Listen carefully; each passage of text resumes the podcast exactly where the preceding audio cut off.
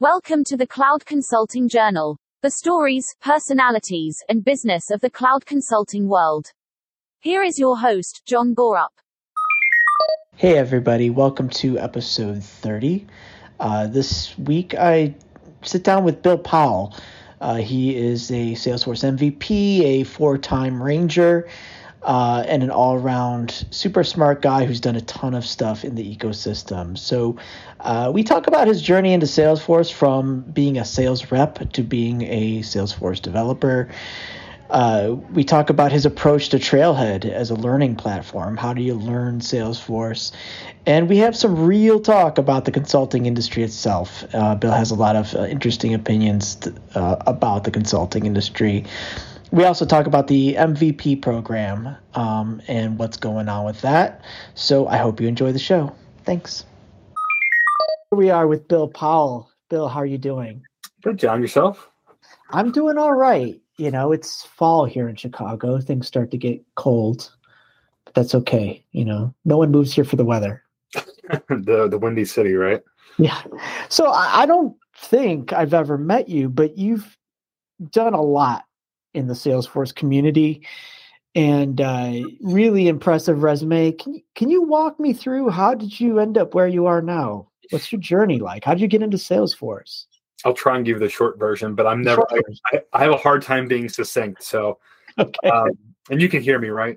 Oh yeah, perfect. Okay. I don't know if I need to move my mic or not, but um, so I started. I was a sales rep for a long time. Um, well, a long time being ten plus years in B two B. So I was in transportation. I was in um, apparel. Really, just two businesses: transportation and apparel. I, I was in transportation, then went to apparel, went back to transport, and finally just said, "I've had enough of this crap." and um, used every CRM under the sun. I used uh, Act, I used Goldmine, I used Homegrown, I used Salesforce. And what my intro to Salesforce was was in 09. Um, one of the companies I was with was heavy heavy sales volume. Like we had to make 300 outbound calls a week, 12. I'll never forget the metrics. 300 calls a week, uh, uh, uh 30 in person visits, 12 proposals.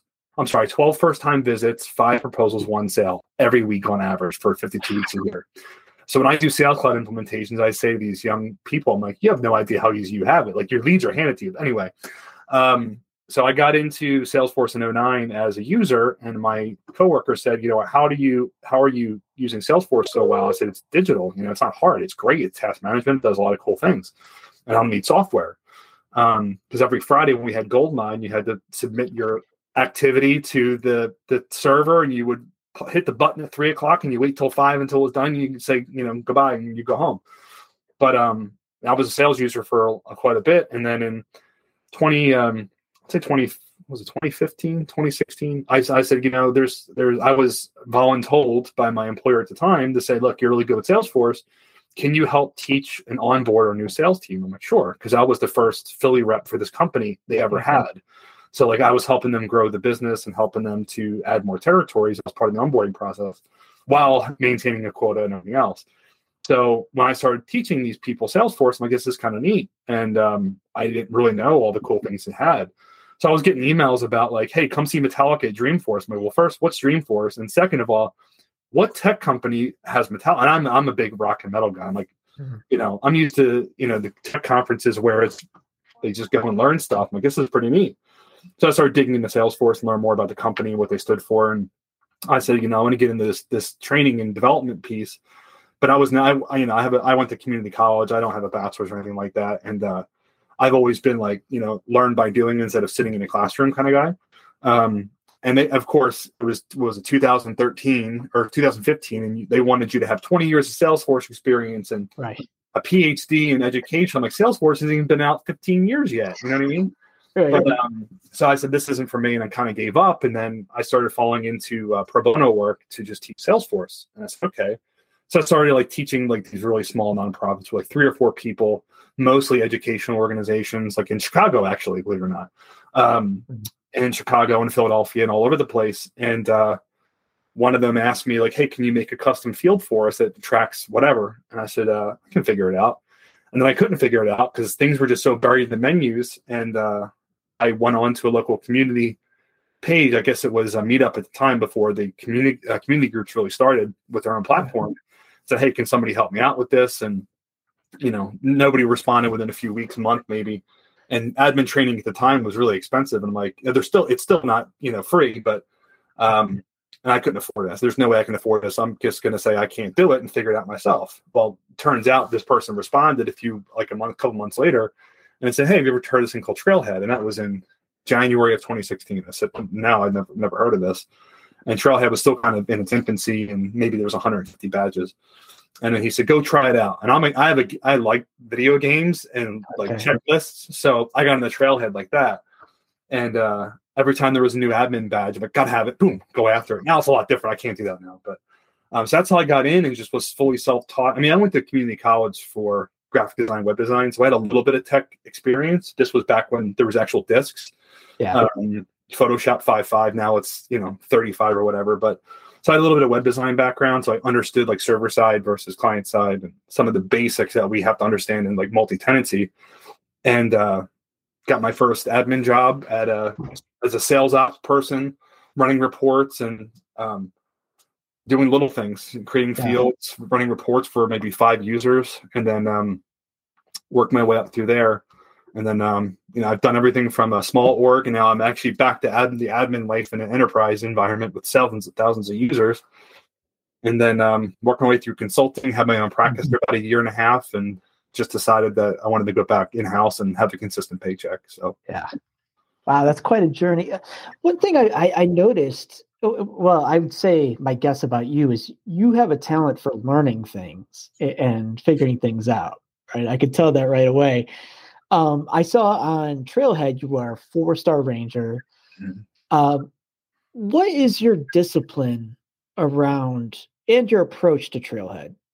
Sure. So 2016 me and 22 22 me are very different people 2016 um, i was just so eager to get out of that sales life and it was just got it, it, got on me to the point where it was depression like it was just i just can't do this anymore and um, i am a very a big creature of my values and after a while i just felt like i was selling snake oil no matter wh- who i sold for i think it just it just wore on me so trailhead was at the time was the escape and it was i was in it all day all night you know, I don't know if you ever listened to Gary Vaynerchuk, but he used to say like, you know, 11 p.m. to 2 a.m. was your time to learn and change your life.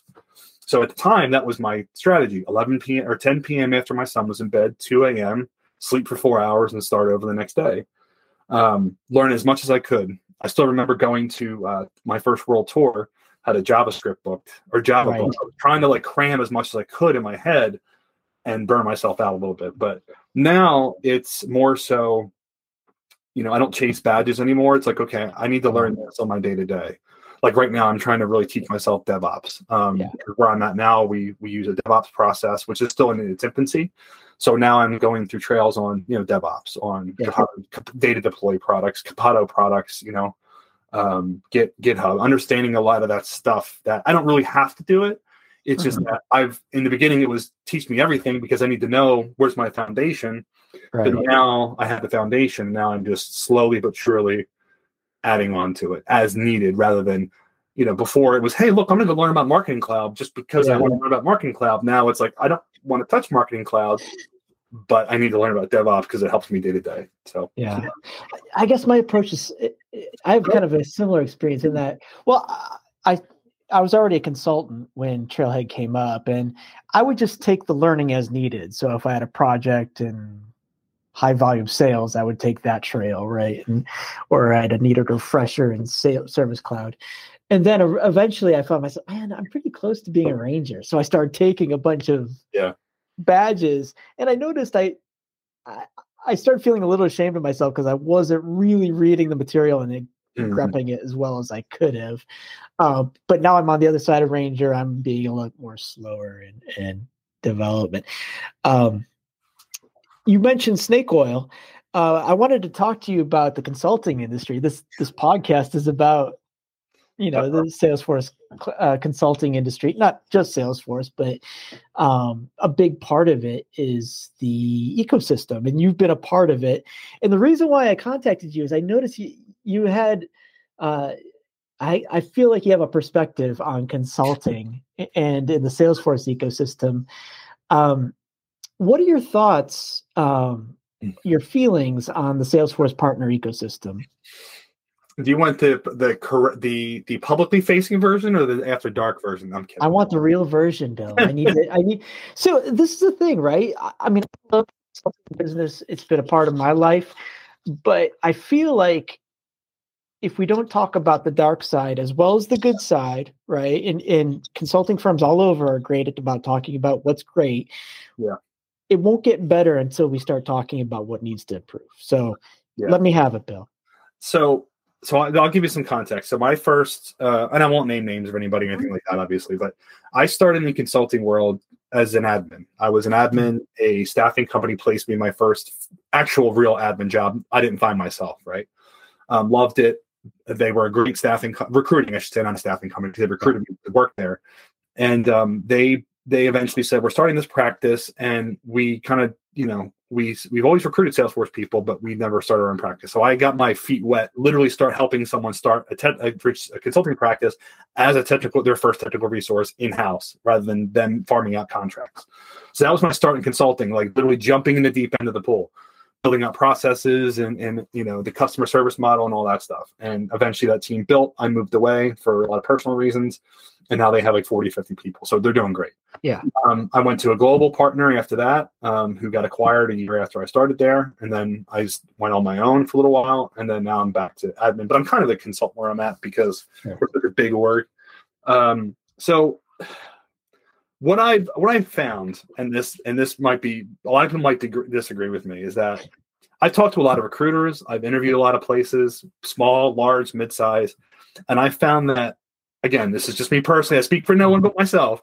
Is that a lot of consulting practices are run by a couple different people. They're run by very technical people, which have very little interpersonal skills, and there's nothing wrong with that. It's just that if maybe they're not the right type of people to lead the company. Yeah. and they wind up running down this hole of like just churn and burn, churn and burn, churn and burn.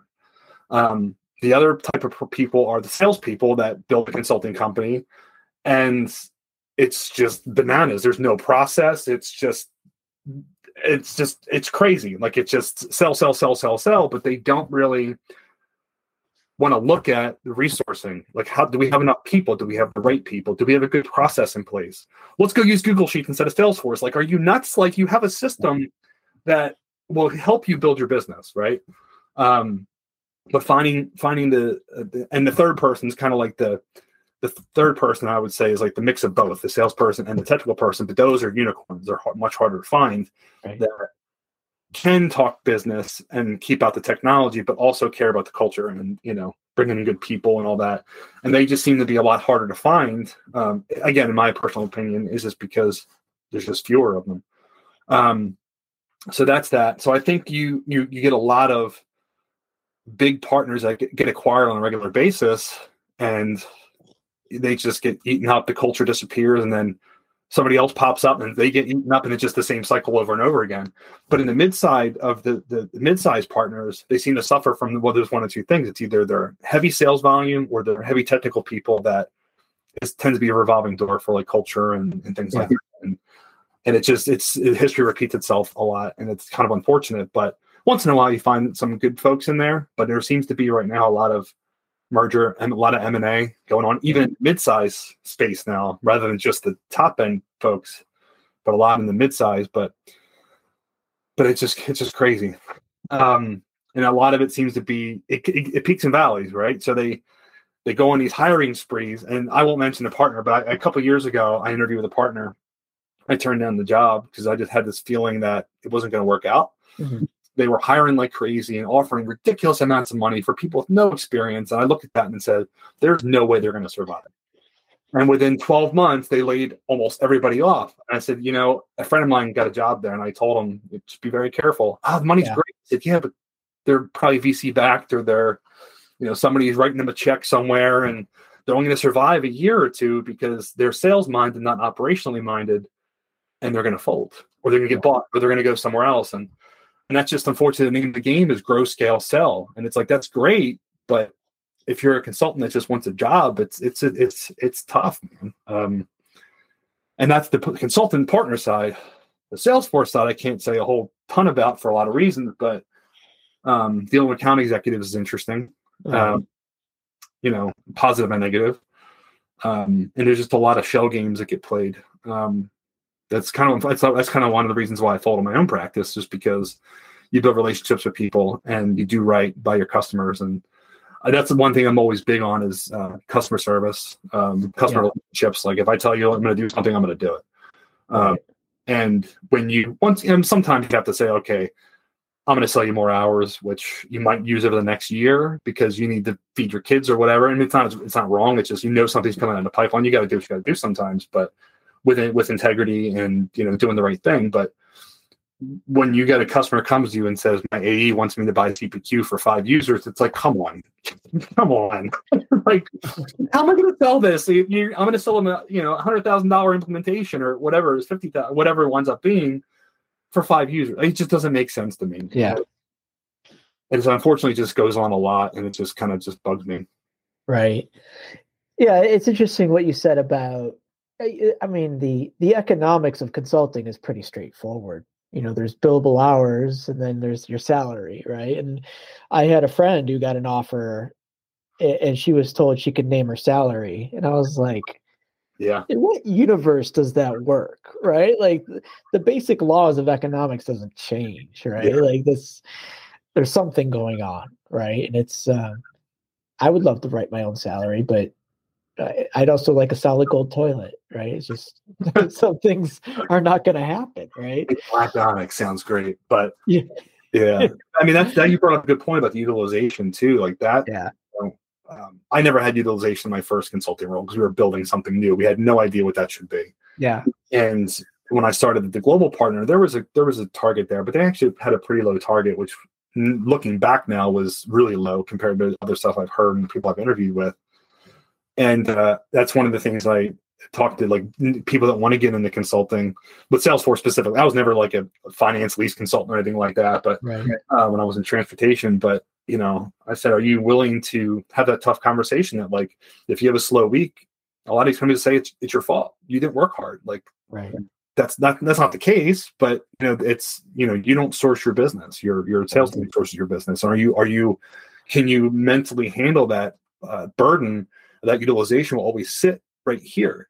Right. And I never had that issue, luckily, because I was always busy. But even in slower weeks, in months, and quarters, my clients were growing, so like it worked out. But in it's just some people just can't handle that pressure, and it's it's really hard. And you know, I talked to friends that consult in AWS and all, all their different platforms. It is the same there. Yeah, it's the same right. here.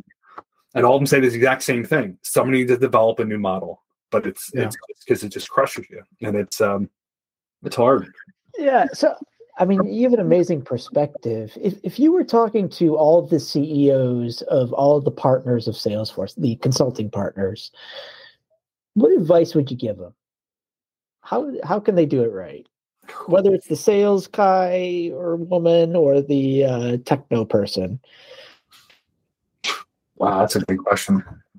I think that we silo again, this from personal experience. Maybe yeah. many companies might be different, but I think we silo everyone into these, well, lack of a better term, silos. yeah. Sales has this growth number. The, the the tech people have to get it done at a certain time, and your utilization needs to be this, and yeah. support, you know, uh, customer care needs to be handle tickets into whatever whatever the number is, right? Yeah. I don't see very often, maybe again just me, where they're unified. Where wow. if you know, if if the tech people help close a deal, and sometimes cases they are like SEs and stuff like that, um, mm-hmm. but that's less common, you know, especially in the consulting world. Like where if everyone had a piece of the pie, you know, if, if sales were, and now this is going to sound ridiculous, but back back in my day, back in my sales days, if we sold a deal that went sour before 12 months were up, you had to pay back every penny of your commission. Ouch. Yeah. I mean, we were in transportation. These guys would lease fleets of 10, 20, 30, 40 yeah. tractors that are $100,000 a piece. So you imagine paying back a commission for 50, 60 grand? Wow. You would make sure that, yeah. no, I never made that. I was not at that tier, but I was, I was in smaller fleet. but, yeah. but, uh, if, if imagine if that rep sold that deal and said, okay, well, if this account, this implementation, whatever goes south before 12, whatever the time frame is, yeah, make sure that they're involved in some way, shape, or form or at least involved in the customer success process, the entire project to make sure it doesn't go south. Right. Hey, what do I need? What do I need to help you with?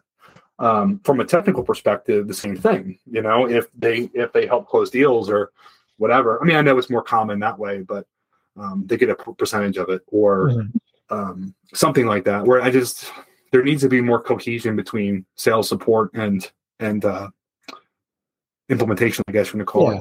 Uh, Everyone needs skin in the game, basically. Yeah, and there's some cases that are like that. Some cases yeah. that aren't. Um, you know, some tech people feel like they don't have any input of you know, like me. Like I, I you know, I wear my heart on my sleeve with my clients. Yeah. Like I'll tell them if it's a good idea or not a good idea. Um, yeah. It's heard, and sometimes the tech the tech team want to say like, "This is stupid. Why are we doing this?" But they get ignored. Right. But if there are more of them involved in the sales process, they might be able to voice their concern and you know have a little more cohesion. But yeah. Um, but yeah, I mean that, that's my take is find a way to include everyone in some yeah. way. I know it's impossible because there's sometimes depending on the project, there's a lot of people involved, but right. Well, people can shoot for it, even if it's not totally yeah. possible. But uh, I was going to ask you, what does it mean to you to be an MVP? Um, so I got into the not getting. I don't want to make it sound like I got in, but but um, when I first was nominated as MVP, I think it was 2017. Um, that was not something I was shooting for. Um, mm-hmm. it was just you know there this I was so excited about the community and never being involved in anything like that. Yeah. Um, I did a lot of things, built a lot of groups, you know, enable people CPQ and all that stuff, and and getting that was was huge honor and still is. Um, I'm an alum now, technically by term. Yeah. Um, it's always been cool to me because when you when you have that light on your head on your profile or whatever, people you know say, okay, well I can I can reach out to him or her and say, yeah. okay, they have some sort of knowledge, hopefully, um, or they can connect me with the right people, right? um, that's that's big to me because you know it's my kind of duty to make sure they get what they need. I might not be able to answer the question, but I can give them to the people that that can yeah. help them get there. Because the guy that brought me into the ecosystem with the guy that reached out after my first post was an MVP. Okay. And he never asked for anything, no referrals, no payment, no nothing. It's just like, hey, let me get you connected to the right person. So that was it. I mean, yeah. I still talk to him this day, and we don't talk as much as we used to, but he's still a friend of mine, and we still chat infrequently, but we still do. And uh, what it means to me is if I can continue that tradition of let me help you and guide you, yeah, that that's all I want. Um, yeah. It's just it's just cool that somebody can see that and say, okay, I can I can trust you with my question, or that you're going to get me to some, maybe the right person. Um, but if I can just continue what he did for me, that's that's all really matters. Right. I, I, I mean, I have to give Salesforce credit for developing this program and kind of uh, you don't see many tech companies doing that right it, it takes a little bit of risk because you aren't an employee yeah right but um it's interesting there was a little bit there's a little bit of controversy online i see sometimes pro- crop up about the mvp program about people who state it as a goal in their career versus someone like you who kind of like just enjoys sharing your knowledge and information, what you've learned, yeah. and, and and getting it. Do you see anything wrong with having that as a goal, or or what are your thoughts on that? It's, it's, I knew this was coming. you knew it was going to come, Bill. yeah, no. I if you asked me a couple years ago, I'd say yeah, it's not something you want to strive for. It's you should strive for you know contributions on daily basis or weekly, whatever. But I, I think my attitude changed a little bit. Um, you know, back when I started, is it sounds crazy because it was only six years ago, but it was much a much smaller ecosystem then. Yeah. Not saying it's like five people, but it was, you know, a lot less, a lot smaller. Um, I think it's something cool to strive for. Um, but I, I also think that, you know, there's uh how can I say this without sounding really negative? It's not meant to sound negative, but like there's not a whole lot of, not a whole lot of transparency about the program of yeah. what it means and you know, is there check boxes to check? Is there things like that? Um, I just had this discussion with somebody the other day uh, about the whole program, right? And is it something that you strive for? If yes, if you understand that this isn't a, you know, you cro- you you crest that hill and it's like, okay, I'm done. but yeah. it's if it's something that you're striving for, you know, to get that. Like me, I said I don't have a college education, so like when I, I mean, not a not a finalized college education, I should say. Mm-hmm. Um, when when I got my first certification, that to me was my my back my associates. My next one is you know and continue. I'm going for more architect certs right now, so that's my BA, right? Your master's. Yeah. If you're like me, where that's your, you know, your your goal, like your short term, say, look, I want to get that MVP because I want to give back. I want to do all these things. I want to be recognized for. That's okay. I mean, like, Yeah. you know, I would say people are motivated by time, money, or recognition. And if like that motivates you, that's cool because that means that like you want to do it because you want to be recognized, but you also want to do it because you really give a crap about everyone around you. Um, so like that, it, it's changed a little bit over the years. Where at one point I was like, no, you don't want to strive for that. You should do that every day. But like Right. The way that program has has grown and become more a lot more public and a lot more like that apex. Not to use that word for Salesforce. That's whatever. Anyway, It's a copyrighted word, Bill. yeah, yeah. Less de- more declarative apex, but like the apex of that mountain, like if that's where you want to be, that's cool. Just understand, that, like if you're going to get there, there's a lot of things to get there and stay there. Um, Yeah. You know, because you have to be that beacon. You have to be willing to help people out, and you have to be willing to, you know, if you don't know the answer, guide someone and and just be that. Uh, you know, understand there's an NDA and there's all that stuff involved too. Because if you know you're representing Salesforce and you're representing not just yourself, but a huge community of people um, that rely on you. So Yeah. I guess I mean you're a sports fan, so I was thinking of the analogy of like the NFL MVP. You know, I think Patrick Mahomes or Aaron Rodgers, they don't think I'm going to be the MVP. They they probably want to help their team enough, Yeah. to to be considered for that, right? It, it's not something to shoot for, but if you help your team enough, and and to extend the metaphor, I guess the team is everyone who uses Salesforce, right? Like, yeah, it's kind of like I don't want to say like it's something to strive for because it is, but the reasoning is is why kind of sort of. Um, it's kind of like I wanted the people I work with said it's not about the team on your it's not about your name on the back it's about the name on the front of your jersey. He's like it's Right. well you're getting individual you know contributions and um, some sort of payback for it. Yeah there, there's perks Yeah. to the program. Not a ton but there's perks to the program. Mhm. um, it's also if, if you're doing your best to get there you're helping everyone around you. So yes, um, that's the that's the cool thing about it Yeah. So, so for you in your career, what, what was the transition like from consultant to working for a company? I, what I call normal people, right? Not a consultant anymore, right? You're a normal person. What was that transition like, and was it difficult at all? Uh, yes, especially being an independent um, for since 2020. Because when I need tools, I go buy tools. When I need something, I just go get it. If I need to deploy something to production uh, from a sandbox, I deploy it to production. Now it, there's DevOps, there's a Yeah. pipeline, there's info security, which has to validate every single app and everything that you do. If I if I breathe out the wrong nostril, it's like it sends up alarms. So Yeah. especially for a cybersecurity company, which is even Yes. more difficult. Um, that's who I work for. But um, Mhm. It's uh, it was a difficult transition back to being an admin, um, especially since I was only an admin for a small org, two small orgs. One had five users, one had maybe 35, 40, where, you know, it was the Wild Wild West and what I say goes. And I was the data dictator. Yeah. Uh, now I'm not the data dictator, and I'm a team of 35, 40 different people um, that touch a lot of different systems and integrations and architects. And, you know, I'm not the smartest guy in the room anymore. So we're not the smartest Right. person in the room anymore, I should say. Um, so it, it, it's, it's an adjustment. And then the hardest part really was to give up control. Like I can't, I can't just go get Cloud Toolkit and go turn off all my automations. I can't, Oh. you know, use organize. I can use organizer, but like some things like that, that, you know, Auto Essentials, I'm going to name drop them because it was a great tool. You know, I used it as an independent. It was fantastic. Um, I can't just use the same tool I had to use before. So, um, I think I think today actually, I've had a conversation with a coworker. I said, I think I'm really finally settling in. Like Yeah. I feel better, but it's still like every day I'm like, just deploy that to prod, do it tonight. I'm like, nope, we have a release day. We got to go on release Yeah. day. So Yeah, there's something to be said about the discipline of of controls like that, right? That y- y- it's like, yeah, in the consulting world, sometimes it's too much about speed, you know, it, and it should be about what are we doing, right? Safety and security. Yeah, definitely. I mean, I it's you do have to slow down a little bit. Um, Yeah.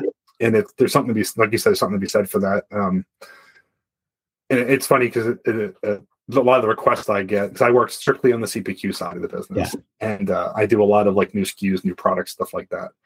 And it's oh, we need this, but we need it yesterday. Well, we want to take our time to do it so we make sure we do it right. It's like Right. which is it? It has to be perfect and fast. Yeah, but how's that? How's that go? You get cheap faster now. You only get two. Right. Right. Yeah, you can only pick two. That that's a wonderful paradigm to think about that. So what do you do when you're not working? Uh, everything.